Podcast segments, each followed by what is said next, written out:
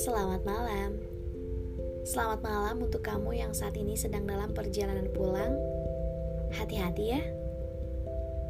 Selamat malam juga untuk kamu yang saat ini masih melakukan kegiatan atau aktivitas yang belum terselesaikan. Semangat!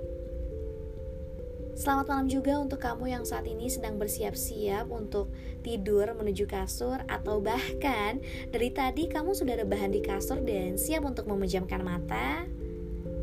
Pada malam kali ini podcast waktunya baper siap untuk menemani malamnya kamu, menemani waktu sebelum tidurnya kamu, di mana waktunya baper ini adalah tentang perasaan yang mungkin juga kamu pernah merasakan. Rasanya udah lama banget ya Ica nggak update podcast Karena emang kemarin-kemarin tuh sibuk banget banyak kegiatan Yang mana itu di kampus tuh bener-bener berangkat gelap pulang gelap Jadi bener-bener capek ketika nyampe rumah bener-bener gak kepikiran untuk mikirin konten podcast yang ada pengen cepet-cepet tidur pengen cepet-cepet istirahat karena emang secapek itu. Dan sekarang alhamdulillah kegiatannya secara perlahan mulai beres. Yay! Dan Ice bermain lagi dengan yang namanya podcast. Oke langsung aja ya. Untuk podcast waktunya baper di malam kali ini kita akan membahas mengenai lelah dengan yang salah Ica pun sempat polling di Instagram. Ternyata banyak teman-teman di Instagram Ica yang pernah mengalami yang namanya lelah dengan yang salah. Maksudnya lelah dengan yang salah di sini adalah ketika kamu memulai cinta atau cerita yang baru, yang dikira cinta itu obat dari rasa sakit kemarin, ternyata malah sama aja sama-sama memberi luka. Bahkan bisa jadi penyakitnya malah semakin parah. Dan itu tuh berturut-turut terjadinya, lagi dan lagi. Ketika kamu sangka dia menjadi obat penawar dari sebelumnya, ternyata sama-sama memberi luka. Dan itu yang bikin kamu lelah. Lelah dengan yang salah, lelah dengan yang dikira tadinya searah. Ada juga lelah dengan yang salah di sini adalah lelah menghadapi dia yang terus-menerus melakukan kesalahan. Lagi dan lagi. Di mana posisinya kamu harus selalu yang mengerti dan memahami. Bertahan dengan yang namanya kesabaran. Ingin lepas, tapi hati belum siap. Untuk kamu yang pernah dihadapi dengan yang namanya lelah dengan yang salah, pasti setelah disakiti berulang kali, justru membuat kamu takut untuk tersakiti lagi. Ada rasa takut yang menghantui di saat ingin percaya, ingin lagi memulai, ingin membuka hati kembali. Selalu takut mencintai orang yang salah. Takutnya tuh dapat sorot apa orang yang salah lagi gitu. Karena tidak mudah untuk menyembuhkan luka hati yang telah tersakiti berulang kali sudah merasa lelah karena meski sudah mencintai dengan kesungguhan hati, namun tetap aja ujungnya selalu disakiti. Jadi, kekecewaan yang kamu dapetin itu pasti membuat kamu takut untuk membuka hati kepada seseorang. Rasa sakit yang kamu dapetin itu bikin kamu sulit untuk percaya sama seseorang yang datang menawarkan seolah menawarkan kebahagiaan. Banyak yang datang menawarkan kebahagiaan, serta yang datang seolah-olah menjanjikan. Kedatangannya sangat meyakinkan, namun terkadang setelah diberi kepercayaan, justru tidak sesuai dengan ekspektasi kamu. Tidak seperti apa yang dibayangkan. Ketika sudah diberi kepercayaan, justru memberikan rasa sakit dan kekecewaan lagi dan lagi. Dan emang gak mudah gitu untuk menyembuhkan luka setelah pengkhianatan. Itu sebabnya pasti kamu ingin lebih berhati-hati pada siapa pun yang datang. Setelah merasa lelah dengan semua kekecewaan dan luka hati yang mendalam, emang waktunya kamu harus lebih berhati-hati pada siapa pun yang ingin datang mengetuk hati dan yang ingin mendapatkan kepercayaan. Tidak ingin trauma, hanya saja sudah benar-benar merasa lelah dengan yang namanya rasa sakit dan kecewa, itu pasti. Dan bukan trauma dan tidak membutuhkan cinta ketika kamu emang lebih memilih untuk rehat ada masanya kamu rehat dan sendiri pasti males gitu untuk ketika harus menjatuhkan hati pada orang yang salah lagi dan lagi jadi ada fase di mana pasti kamu memilih untuk lebih baik sendiri dulu daripada harus bersama dengan orang yang salah dan akhirnya kamu sendiri yang tersakiti. Lebih baik hati-hati karena semakin berhati-hati maka kamu akan semakin jauh dengan yang namanya rasa sakit. Benar-benar tidak ingin merasakan sakit hati lagi dan segera ingin bertemu dengan seseorang yang tepat agar tidak selalu merasakan yang namanya sakit hati ketika kamu memilih rehat gitu ya dari yang salah bukan berarti emang tidak ingin bahagia cuma pasti nggak mau melalui fase setelah tersakiti. Untuk menyembuhkannya hati pun bukan hanya butuh beberapa hari. Jadi emang wajar sih apa ya Ica mewajarkan gitu ketika seorang rehat dari kesakitan tuh memilih sendiri setelah merasakan patah hati karena Nyatanya memilih sendiri itu bukan tidak ingin merasakan cinta ataupun trauma, cuman ya ingin menghindar dari rasa sakit yang tidak diinginkan. Sekali patah hati dan terluka, maka akan sangat sulit untuk menyembuhkan luka yang apa yang sudah didapatkan gitu. Ya begitulah lah dengan yang salah. Berulang kali tersakiti, tersakiti lagi. Yang dikiranya obat, ternyata sama aja dengan luka sebelumnya gitu bahkan bisa menjadi lebih parah. Oke dari sini ternyata ada yang mau berbagi kisahnya perihal lelah dengan yang salah di sini. Ini Ica mau ngucapin terima kasih ya buat teman-teman yang udah berbagi cerita. Dan ini Ica akan menceritakan seorang aja. Ini kita sebut saja namanya Lisa. Kebetulan Lisa ini panjang banget ya panjang banget meskipun cuma dari seorang nih panjang banget ceritanya kita sebut saja Lisa karena Lisa sendiri namanya pengen disamarin dan makasih ya BTW Lisa udah mau berbagi ceritanya di waktunya baper di podcast waktunya baper. Oke, langsung aja. Jadi Lisa di sini merupakan mahasiswa baru ya. Ya di sini keterangannya mahasiswa baru di mana dia ini ingin melakukan tes, masih tes ya tes ujian mandiri di kampus tersebut dan kebetulan kampus tersebut itu ada mantannya oke mantannya mantan di SMA dan ketemu lagi ketika dia mau ujian. Oke, berarti kakak tingkat ya jatuhnya ya. Mau ujian dan di sana posisinya Lisa di tempat baru, benar-benar belum ada kenalan satupun. Dengan terpaksa Lisa di sini menghubungi lagi mantannya. Menghubungi lagi karena dia benar-benar bingung, nggak tahu tempat apa-apa dan juga belum punya teman siapa-siapa. Dan di sana Lisa posisinya lagi cari tempat penginapan untuk besoknya ujian. Karena kebetulan si Lisa ini kebagian ujiannya pagi banget. Jadi dia harus nginap minta bantuan ke mantannya ini. Kita sebut saja nak mantannya Diki ya. Kita sebut saja Diki. Oke dari situ itu dengan terpaksa kata Lisa ini di sini dengan terpaksa saya menghubungi mantan lagi. Dan ternyata Lisa ini keterima di kampus tersebut otomatis langsung satu kampus sama mantannya sama si Diki ini. Cuman emang posisinya Diki dan Lisa ini tidak satu jurusan atau juga nggak satu fakultas. Cuman dari kejadian di situ pertama di situ Lisa dan Diki mulai dekat lagi. Apalagi di sini posisinya Lisa emang terakhir pacaran sama Diki dan Diki pun gitu terakhir pacaran sama Lisa. Emang berarti ini mereka baru-baru putus ya baru-baru putus terbilang baru-baru putus. Dari sana mulai dekat lagi cari makan bareng. Ketika Lisa nggak tahu tempat dianterin gitu ya sama si Diki apa-apa bareng lagi. Dan singkat cerita suatu hari si Diki ini mulai ngajak makan malam keluar makan bareng sama Lisa.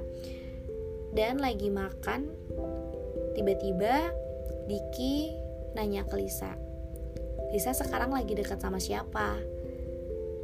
Lisa pun otomatis sebagai cewek dia agak sedikit GR ketika ditanya seperti itu. Karena emang sebelum-sebelumnya itu mereka tiap hari bener-bener kontekan terus apalagi baru putus ada rasa yang mulai-mulai sedikit demi sedikit mulai tumbuh lagi. Dengan pedenya Lisa kayak e, ngejawab lagi nggak deket sama siapa-siapa kok? Kenapa emang?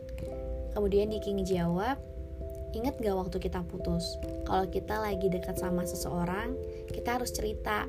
Dan sekarang Diki lagi dekat sama cewek, lagi PDKT sama cewek. Oke, Lisa ternyata dia udah GR duluan. Yang dikiranya ada apa-apa yang emang pikir Lisa si Diki ini mulai ada rasa lagi ternyata dia bilang si Diki ini PDKT ada PDKT sama cewek sebagai ingin mencoba menjadi pendengar yang baik Lisa pun menjawab oh gitu sama siapa? Orang mana? Jurusan mana?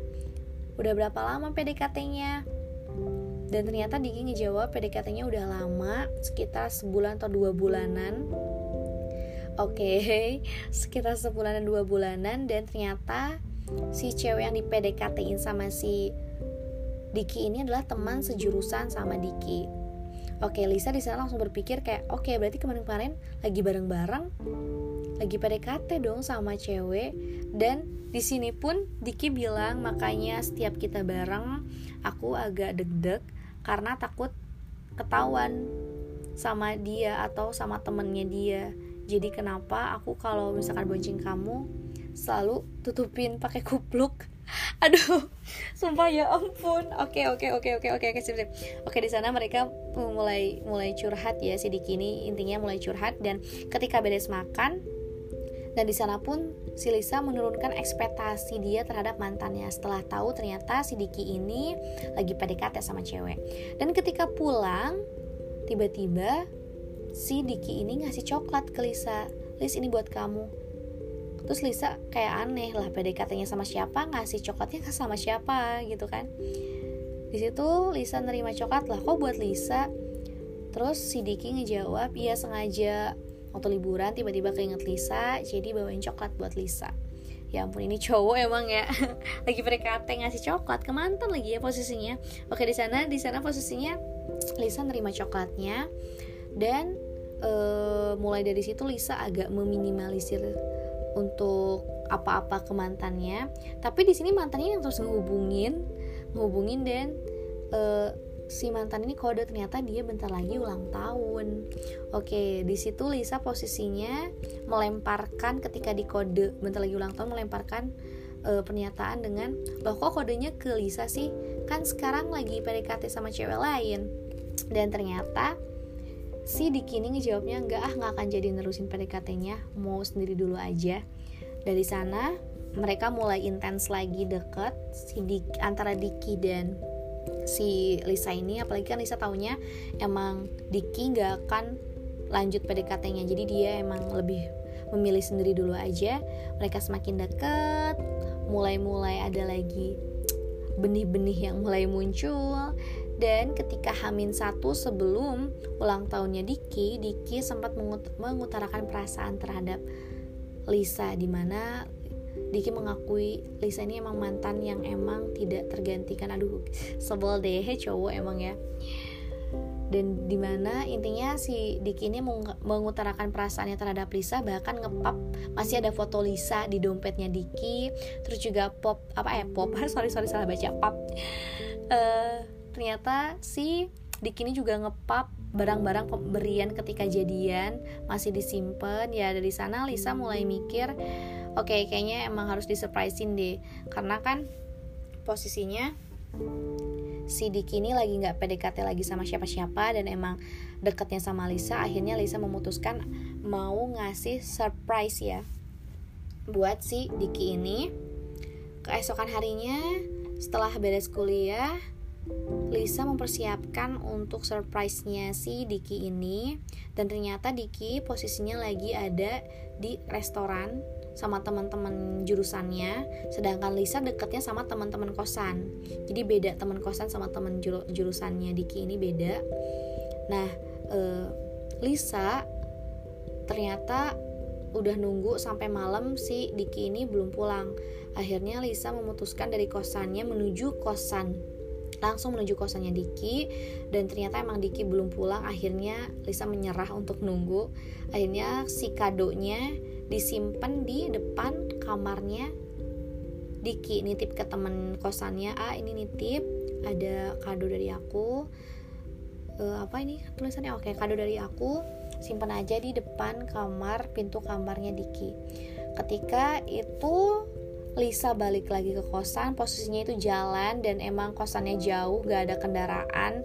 Bela-belain oke okay, bela-belain katanya. Dan ketika nyampe di kosan nyampe di kamar Lisa dapet chat dari temannya tiba-tiba temannya mengirimkan foto di mana itu fotonya adalah foto Diki yang ternyata bareng sama cewek yang pernah diceritain yaitu cewek yang di PDKT di PDKT-in sama Diki dan mereka jadian di sana juga. Karena berserta captionnya pun mereka jadian di sana. Lisa oke okay, Lisa benar-benar kaget campur aduk iya karena sebelum-sebelumnya Diki kasih tahu ke Lisa nggak akan jadian sama cewek itu. Dan dia nggak nggak akan lanjutin PDKT dan ditambah lagi si Diki ini posisinya udah mengutarakan perasaan terhadap Lisa baru juga kemarin. Tapi ternyata keesokan harinya ketika ulang tahun ternyata Diki malah jadian sama cewek itu.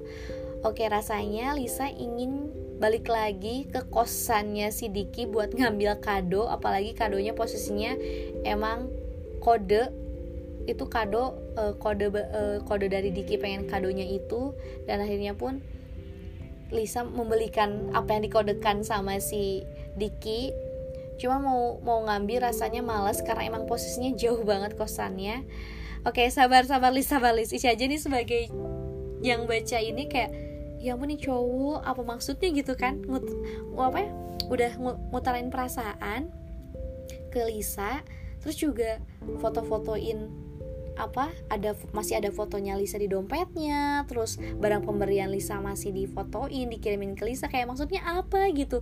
Ditambah lagi bilangnya tuh gak akan jadian dulu mau sendiri aja gak akan lanjutin PDKT Ica kesel sih kalau jadi Lisa wajar. Oke Lisa sabar-sabar oke ini masih, masih ada lanjutannya. Dan kata Lisa sendiri setelah itu beberapa kemudian ada notif dari Diki Lisa makasih ya kadonya. Oke berarti ini Diki pastinya udah pulang ya terus Lisa balas oh iya sama-sama. Cie cie jadian. Oke ini kayaknya agak nyindir gak sih Lis? Aku mikirnya Ica ya Ica mikirnya ini kayaknya nyindir deh cie jadian. Kan bilangnya nggak akan jadian kan si Diki bilang sebelumnya. Terus Diki ngebales dengan keselnya dengan keselnya Lisa. Si Diki cuma ngebales iya hehe. Udah gitu doang. Sumpah. Ya ini ini sumpah cowok watadus banget gak ngerasa salah apa ya? Gak inget gitu kemarin kemarin aja kemarin ngomong oke okay, sabar Lisa balis dan situ posisinya Lisa sakit hati. Setelah dari kejadian itu timingnya pas banget posisinya itu kan Lisa mahasiswa baru di mana dikelompokkan untuk orientasi dan dibimbing oleh cutting yang di mana kebetulan cutting ini disukain sama si Lisa cuman sekedar kagum aja ya biasalah. Mahasiswa baru nyari-nyari mata cutting-cutting yang seger. Jadi cuman hanya kagum aja tanpa disangka ketika Lisa keluar di grup uh, si cutting ini kita sebut apa sebut saja namanya siapa ya? Kita sebut saja namanya um, Bayu deh ya. Kita sebut saja namanya Bayu. Bayu ini ngepece ke nggak apa nggak personal chat langsung ya ke Lisa. Otomatis Lisa posisinya seneng banget karena nggak disangka cuma yang sekedar kagum doang ke cutting secara good looking. Akhirnya si cutting ini ngechat si Bayu ini ngechat dan timingnya pas banget. Abis disakitin dari Diki si Bayu ini datang posisinya emang mereka dekat kayak PDKT udah jalan-jalan ke sana kemari ke kampus bareng dan suatu saat suatu ketika si Kabayu ini tiba-tiba ngilang. Bener-bener ngilang. Gak ada hujan gak ada angin gak ada masalah apa-apa tiba-tiba ngilang. Lisa pun nungguin dan ternyata tiba-tiba grup orientasinya rame lagi. Ada uh, temennya yang bilang di grupnya itu nge-mention si Bayu ini Cie Kak Bayu tadi bonceng siapa dari situ Lisa mulai mikir gak mungkin sama Lisa karena posisinya mereka udah nggak chat lagi udah nggak chatan lagi udah nggak bener-bener nggak ada kabar. Ternyata dapat dapat kabar itu ketika itu apa ada yang nge-mention si besi Kabayu ternyata lagi boncengan sama cewek. Dan gak jauh dari situ Bayu ngechat lagi ke Lisa di mana sifatnya dia benar-benar watados kayak seakan-akan gak ada apa-apa dengan rayuannya dan tiba-tiba Lisa ngebalesnya e, bukan ke Lisa kali tapi cewek yang dibonceng tadi. Tadi ngebonceng siapa? Akhirnya di sana mulai berantem kata Lisa layaknya seorang pacar layaknya seorang seorang yang benar-benar pacaran si cowoknya pun minta maaf kabayunya minta maaf dan di sana Lisa posisinya lagi di kampus. Udah ceritanya udah maafan tapi masih agak kesel di sini Lisa. Cowoknya menawarkan game mau dijemput gak pulangnya? Terus Lisa jawab gak usah gak apa-apa. Ngerti gak sih? Gak usah. Apa gak papanya cewek itu berarti ada apa-apa? Ya gak usah gak apa-apa. Ya yakin nih gak usah dijemput. Ya gak usah gak apa-apa. Oke. okay. Okay, cowok apa ya cewek ya? Gak apa-apa. Kamu kenapa? Gak apa-apa. Drama banget emangnya cewek. Ica padahal cewek ya. Oke, lanjut. Dari sana udah mulai jarang chat lagi. Dan dari sana Lisa udah mulai uh, gak enak perasaan. Udah udah ada udah ada feeling kayaknya ada yang gak beres. Dan ternyata Lisa cari tahu biasa kalau cewek ngepoin emang ini ya suka ngepoin ya lebih lebih dari FBI kalau ngepoin. Lisa, apa Lisa cari tahu ternyata si Kabayu ini lagi ngedeketin ya di angkatannya Lisa ini ngedeketin tiga cewek termasuk Lisa. Dan ketika Lisa cari tahu hampir setiap fakultas ada mahasiswa baru yang dideketin sama si Kabayu oke. Okay fuckboy ini ya baru ya. Oke ini sumpah ini so ganteng banget deh. Ini si Kabayu kayak gimana sih? Ya ampun ini survei kayaknya ya. Dari situ emang e, Lisa benar-benar sakit hati karena emang cari tahu kebenarannya ternyata emang bener-bener ngedeketin banyak mahasiswa baru banyak banyak maba. Dan tiba-tiba si Kabayu ini ngepece lagi sekitar dua mingguan setelah itu di mana sifatnya lebih minta maaf. Lisa curiganya itu broadcast ke semua cewek yang dia deketin karena itu panjang banget bawa-bawa hadis di mana setiap uh, manusia pasti ada kesalahan. Nabi Adam pun juga pernah melakukan kesalahan. Oke, okay, sip. Sip. Oke, okay, bawa hadis ya di cowok. Gak mau banget ngerasa ini ya, dipersalah apa disalahkan gitu ya. Dan ketika itu Lisa langsung balas hehe iya nggak apa-apa. Dan Kabayu ngebalas berarti kita clear ya? Oke okay, sesederhana itu oke okay, si ini cowok emang dasar-dasar fuckboy. Dan ternyata beberapa beberapa hari kemudian si Kabayu ini jadian dengan orang lain. Di mana posisinya orang lain ini cewek di sini adalah mahasiswa baru juga. Oke okay, ternyata si Kabayu ini adalah fuckboy yang cari-cari mahasiswa baru. Oke okay, untuk kamu mahasiswa apa mahasiswa baru jangan gam gampang baper sama cutting ya hati-hati nih. Takut kayak Kabayu ini bener-bener sih lelah dengan yang salahnya tuh bener. Yang dikiranya Kabayu ini adalah obat dari rasa sakit yang udah Diki kasih ternyata Kabayu sama-sama aja ngasih luka. Oke ini masih berlanjut ceritanya. Ternyata cerita dari Lisa masih berlanjut. Setelah dari situ ternyata ada mantan yang ngontekin Lisa lagi. Di sini mantannya bukan Diki mantan yang berbeda. Oke mantan yang berbeda. Kamu apa? Putus satu tumbuh seribu ya. Ini uh, Lis lagi yang datangnya. Kebetulan mantannya ini mantan yang emang susah disusah move on kan sama Lisa. Sebut saja namanya Rio oke Rio. Jadi Rio ini adalah mantan yang emang paling susah untuk di move onin sama Lisa. Di mana udah udah bikin tembok nih. Tembok setinggi mungkin ketika di say hi doang tiba-tiba hancur bangunannya roboh. Roboh dengan di say hi doang. Di sana posisinya lebih seperti teman curhat. Dan di sini Rio mengakui masih peduli dengan Lisa. Dan ketika itu uh, ada perkataan yang bahwa si Rio ini pengen ngelindungin Lisa dari ketika Lisa oh kayak di sini Lisa curhat lingkungan di kampusnya dan dengan dengan si Rio tahu Rio posisinya pengen banget ada di dekat Lisa buat ngelindungin Lisa. Aduh dasar cowok ya. Oke oke. Emang cowok gitu sih. Uh, Lisa cuman saya jauh. Oke berarti beda kampus ya ini antara si Rio dan Lisa ini beda kampus. Setelah dari intens sebagai teman-teman curhat gak lama kemudian dua minggu kemudian sekitar dua minggu kemudian tiba-tiba ngedengar kabar bahwa si Rio ini jadian sama temen deketnya Lisa. Oh oh oh ini drama sekali. Benar-benar lelah dengan yang salah. Oke Lis aku salut kamu kuat. Oke ini benar definisi lelah dengan yang salah sih. Timingnya tuh selalu pas ketika si Lisa ada apa sakit hati sama Bayu, si Rio datang. Yang dikiranya Rio ini adalah obat untuk Lisa, ternyata sama aja, sama aja fuckboy ya ampun. Dari situ Lisa benar-benar susah lagi untuk memulai cerita yang baru karena berdasarkan pengalaman jadi malas aja untuk mulai lagi cerita cinta yang baru jadi lebih memilih untuk sendiri oke bener sih Ica mewajarkan kalau misalkan Lisa sulit untuk memulai cerita yang baru susah lagi percaya sama orang karena gitu berturut-turut gitu. Dari Diki terus uh, sakit hati sama Diki Bayu datang Kak Bayu datang ternyata Kak Bayu tuh sama aja. Eh Rio datang Rio juga sama aja dan itu timingnya pas gitu loh. Berturut-turut lagi. Aduh bener sih Lis ah jempol banget buat Lisa untuk menghadapi ini.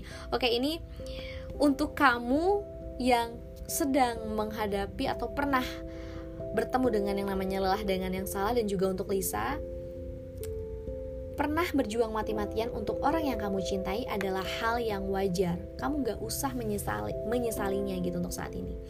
Semua orang yang jatuh cinta, mereka akan buta sehingga akan melakukan apa pun demi orang yang dicintainya perjuangan kamu untuknya tidak perlu kamu sesali. Karena pada saatnya tiba kamu akan benar-benar dihargai oleh dia. Dia seseorang yang tepat yang Tuhan hadiahkan untuk kamu. Kemudian bersyukur kamu sadar dia bukan orang yang tepat saat ini. Bukan saat nanti kamu sudah menikah.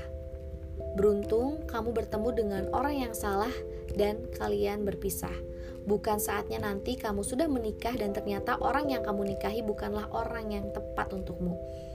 Semua hal selalu ada hikmah tersendiri di dalamnya, dan selalu ada hal yang harus kita syukuri di balik semua kejadian. Kemudian juga melakukan yang terbaik, namun tak dihargai di masa lalu, nggak apa-apa. Saatnya nanti kamu akan dihargai oleh Dia yang layak untuk kamu. Tuhan memberitahu dia salah dengan cara mematahkan hati kamu. Jadi setiap kejadian itu emang pasti ada hikmahnya gitu.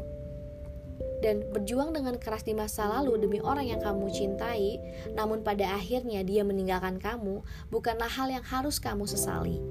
Justru dengan berjuang sekuat hati untuk cinta akan membuat kamu memang seseorang yang layak untuk diperjuangkan oleh orang yang tepat untuk kamu kelak nanti. Yang harus kamu lakukan adalah tetaplah berjuang meski kamu harus patah hati demi menemukan orang yang memang tepat untuk kamu. Kemudian juga dari lelah dengan yang salah di sini kamu bisa belajar. Pemikiran kamu makin luas dan kamu nanti akan semakin bijak gitu dalam memilih pasangan hidup. Kamu sudah patah hati, yang artinya kamu makin berpikir ulang untuk tidak lagi mempunyai hubungan dengan orang yang salah Pengalaman akan mengajarkan, mengajarkan kamu untuk tidak lagi memasuki kegagalan dalam kisah cinta kamu. Jadi kamu bisa mengubah hidup kamu menjadi lebih baik karena cinta yang salah akan mengajarkan kamu untuk menjalani hidup dengan tegar. Cinta yang salah akan sangat menyakiti hati kamu, tapi di balik itu, kamu belajar bagaimana untuk bersabar dalam hidup semua kenangan yang menyakitkan akan membuat kamu untuk tegar dan menghadapi hidup dengan kuat. Berterima kasihlah kepada masa lalu kita, berkatnya kamu bisa bertahan dan sekuat sekarang. Oke, untuk podcast waktu bapernya episode ini dicukupkan sekian. Gimana ini? Udah ada yang tidur belum? Atau masih ada yang setia mendengarkan Ica? Intinya, jadikan pelajaran dan Ica mengucapkan selamat malam, mimpi indah ya. Sampai bertemu lagi di podcast waktunya baper di episode selanjutnya.